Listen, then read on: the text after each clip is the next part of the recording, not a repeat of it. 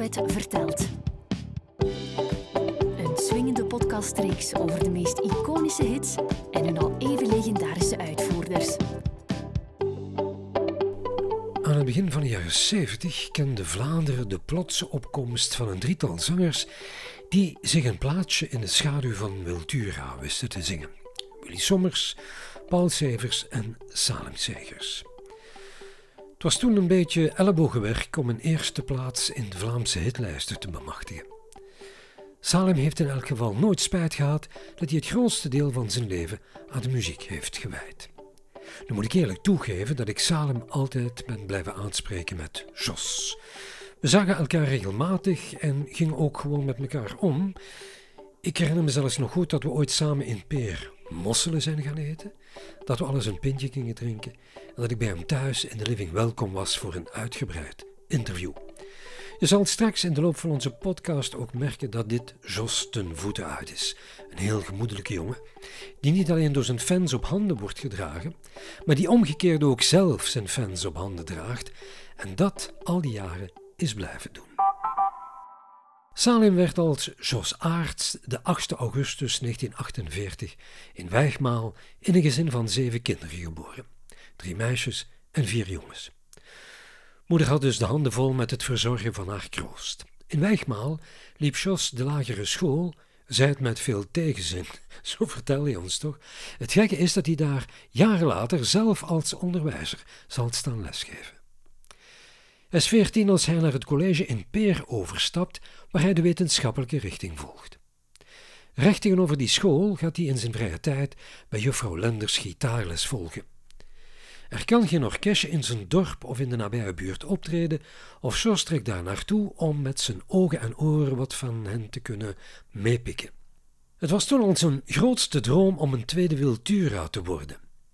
Juffrouw Lenders had een eigen orkestje dat we makkelijkheidshalve de Juffrouw Lendersgroep zullen noemen. Met dat orkestje traden ze op in rusthuizen en voor jeugdverenigingen. Twee jaar na elkaar was Jos de gitarist van dienst, tot op zekere dag hun vaste zanger ziek wordt en ze geen andere keuze hebben dan Jos als liedzanger aan te duiden. Dat valt geweldig mee. Meteen heeft hij de zangmicrobe te pakken en die heeft hem sindsdien nooit meer losgelaten. Iets later vormt hij samen met zijn broer en vriend Chef een trio. Jos op de gitaar, zijn broer op drums en Chef op de accordeon. Vier jaar lang treden ze in hun regio op als Joke en de Squires. Ik had bijna gelezen Joke en de Squires. maar dat is niet de bedoeling. In het begin zingen ze zowat alle hits van Biltura, maar na een tijdje wordt hun repertoire uitgebreid met de hits van het moment. Met het geld dat ze met die optredens verdienen, kopen ze betere instrumenten en een vrij dure geluidsinstallatie. Zo herinnerde Salem zich bijvoorbeeld nog dat hij een echokamer kocht van 40.000 frank en dat ze daar een half jaar lang voor moesten sparen. Hij gaat in Bokrijk studeren en behaalt daar ook zijn diploma van onderwijzer. Op een bepaalde dag komt hij meneer Lambrechts tegen. Die was met het label Passepartout begonnen, maar neemt iets later het platenlabel Monopol in Heist op den Berg over en beperkt zich uitsluitend tot de release van Vlaams materiaal. Dat was mijn droom, een plaat. En, Een echte plaat. een echte plaat, dus ik moest toch die plaat hebben. Al moest ik daar zelf voor gaan werken, zelf voor betalen. En dat heb ik toen gedaan. Welk nummer ging je dan opnemen?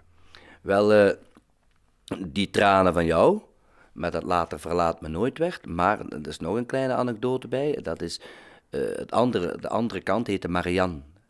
En ik vond Marianne dus stukken sterker. Dat is ook een eigen liedje. Al ik vond dat stukken sterker als Verlaat me nooit. Hoe gaat dat? Marianne, Marianne. Een echt Tura liedje, zo'n Tura melodietje. En we liepen daar alleen verloren in de bergen. En zoiets. En dan, maar mijn platendirecteur, eh, meneer Lambrechts, die zei, jongen, je vergist je. Zeg, Maar wacht, dus die man hoorde jou daar zingen. Die zei, wacht, we gaan eens iets samen doen. Kreeg je een contract of iets? voor drie jaar, ik een platencontract, ik tekende. Voordat het een hit was. Ja, ja, ja, ik tekende dat daar direct, want dat, dat, dat was voor mij, die droom ging in vervulling. Ik voelde dat zo komen. Ik wist eigenlijk niet wat ik allemaal deed, dat wist ik niet. Had hij een eigen label? Ja, toen heette dat Passepartout. En later is dat veranderd in Monopol. Heel erg bekend. eh, zangers gelijk John Larry, Gelijk eh, Anja met de laatste dans. Dus eerst heette dat liedje Tranen van jou. Dan heeft hij de tekst veranderd in Verlaat me nooit. Heeft de muziek van Joke Martens met een, een, gewoon hammondorgel en een gitaartje en een drum erbij omgezet in die prachtige violensessie. Dus meneer Lambrechts geeft die nieuwe tekst en dan zat jij met een goede arrangeur. Ja, die arrangeur, arrangeur heette Martijn de Haak, later heel erg bekend voor de arrangementen die hij schreef voor Dana Winner en voor Sanne, Erik van Nijgen, John Ter en zo. En dan kregen we drie weken later dus een pracht van een opname. Ik heb dat allemaal meegemaakt, van de, van de, de basgitaar tot de, de, tot de violen, tot de cellos en zo. Tot... Hoeveel mensen spelen erop mee, denk je? Ik denk 52. 52 mensen, want dat moest allemaal in stukken opgenomen worden. Was ook nog op een band met acht sporen. Ja, die heb ik dus nog, die band, die acht sporen, die heb ik nog. En ja, ik zag dat allemaal groeien, groeien, groeien en dat paste allemaal mooi in elkaar. Zo hadden we nog nooit niet gewerkt op die manier. Joke deed alles, Joke kon alles. Speelde zowel orgel als, als gitaar als drum, die kon alles. die maar nu plots komt er elke twee uren andere, andere muzikanten binnen. Dat was gewoon prachtig om dat mee te maken. Alleen dus op het einde van het verhaal uh, kregen we dus een ruzie, uh, een discussie, welk nummer wordt A-kant. En, en die Marianne was een hele romantische tekst op mijn Rita geschreven, waar ik straks verteld heb. En uh, ik vond dat dat de A-kant moest zijn. En dan heeft mijn platenbaas toch geluisterd. En dat is, de eerste persing, waren 300 exemplaren met Marianne op de A-kant en Verlaat me nooit op de B-kant. Maar iedereen begon die B-kant te draaien. Ook bij de optredens, die aanhef van Verlaat me die aanhef deed het. En dan hebben we de volle persing alles omgedraaid. Waar heb je Verlaat me nooit geschreven?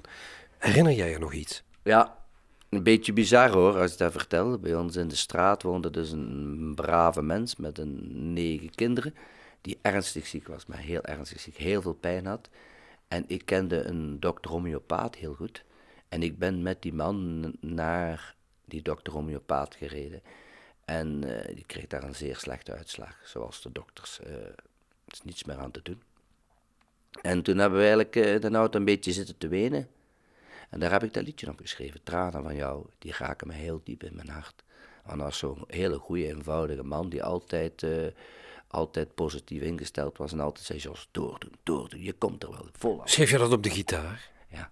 Ik, op je kamer? Ik kan maar één, één instrument bespelen, dus gitaar. Ik schrijf al mijn liedjes op gitaar. Hè. En toen dat lied, waar, waar zat je toen? Bij je moeder thuis? Nee, ik, thuis in, eh, ik thuis in, in, in de goede kamer, zoals ze dat vroeger noemen, nu noemen ze dat de living of ik weet niet wat, had ik een spiegel staan en mijn gitaar.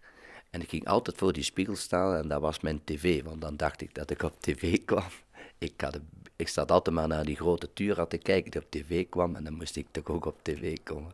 En dan ging ik daarvoor staan, kon ik ook een beetje mijn mimiek verbeteren en zo. En, uh, ik moest dat allemaal een beetje studeren. Wil had me dat gezegd toen ik bij hem thuis kwam, ik moet daar aan werken en begin daar maar aan heb ik dat thuis geschreven in, in mijn kamertje.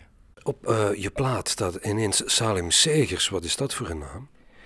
Die naam heb, heb ik te danken dus aan die meneer Lambrechts. Uh, die vond Joke beetje flauw, een beetje meisjesnaam ook in West- en Oost-Vlaanderen. Hij zei, we gaan daar een, een andere naam op plakken. En daar werd verder niet meer over gesproken totdat ik die eerste platen ging halen. En toen stond daar Salim Segers op. En ik was daar weer niet gelukkig mee. Ik dacht, Salim lijkt me een, een Marokkaan of een Turk of een Algerijn. Maar hij, hij, had dus een kindje op vakantie, twee maanden. En dat kwam uit Algerije en dat heette Salim en daar nog heel wat bij. En daar heeft hij die Salim van gepakt. En in die tijd was Paul Severs razend populair. En daar hebben we Segers van gemaakt, Salim Segers. Maar ik was daar dus niet gelukkig mee. Thuis ook niet. Maar toen dat plaatje dus uh, drie maand nummer 1 stond in de top 30, uh, toen was dat een hele originele naam.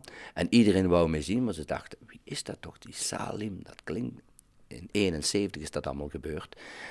Dat klinkt toch, wie zou dat zijn? Was je toen al onderwijzer?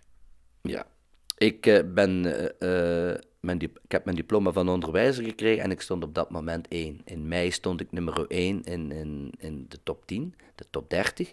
En in, één maand later kreeg ik mijn diploma van onderwijzer. Dus, uh, Uh, ik zal het nooit niet vergeten, ik liep daar rond met die hele lange haren. De ene is die daar rond liep met lange haren, want de zangers moesten lange haren hebben, dus ik had lange haren.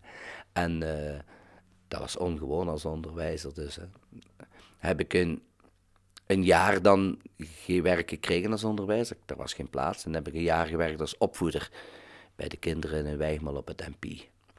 Dat is een prachtige ervaring. En als opvoeder had je, kon je heel veel je uren verdelen. En dat kwam dus uitstekend uit om naar die repetities te gaan van televisie en, en eh, interviews op de radio en zo. Vanwaar die aarzeling niet volledig voor dat vak zanger te kiezen? Zover dacht ik daar niet over na. Dat is één. En twee, mijn pa, eh, mijn werker, die zei: jongen, uh, hou dat vast. Hè. Hou dat, je, je, hebt hier werk op 300 meter van je deur. Hou dat vast. Je hebt veel verlof kan je heel veel bezighouden met je job als zanger of met je beroep als zanger, maar hou dat vast. Hij durfde dus niet voluit voor zanger te gaan, want zoals hij daarnet al zei, zijn vader hield steeds waarschuwend de vinger in de hoogte dat zo'n Jos met beide voeten op de grond moest blijven staan en vooral geen domme dingen doen. Die zangcarrière kon immers snel voorbij zijn, dus gokken op twee paarden, ja, dat was aan de orde van de dag. Of dat een goede keuze is geweest, weet alleen hij. Daarover liepen de meningen bij zijn Vlaamse collega's nogal eens uiteen. Dit is wat muziekuitgever Hans Kusters daarover kwijt wil. Salim heeft altijd de discussie gehad over wat zijn carrière eigenlijk moest zijn. Heeft, hij heeft altijd op twee paarden gegokt. Hij is dat onderwijzerschap heeft hij eigenlijk nooit verlaten.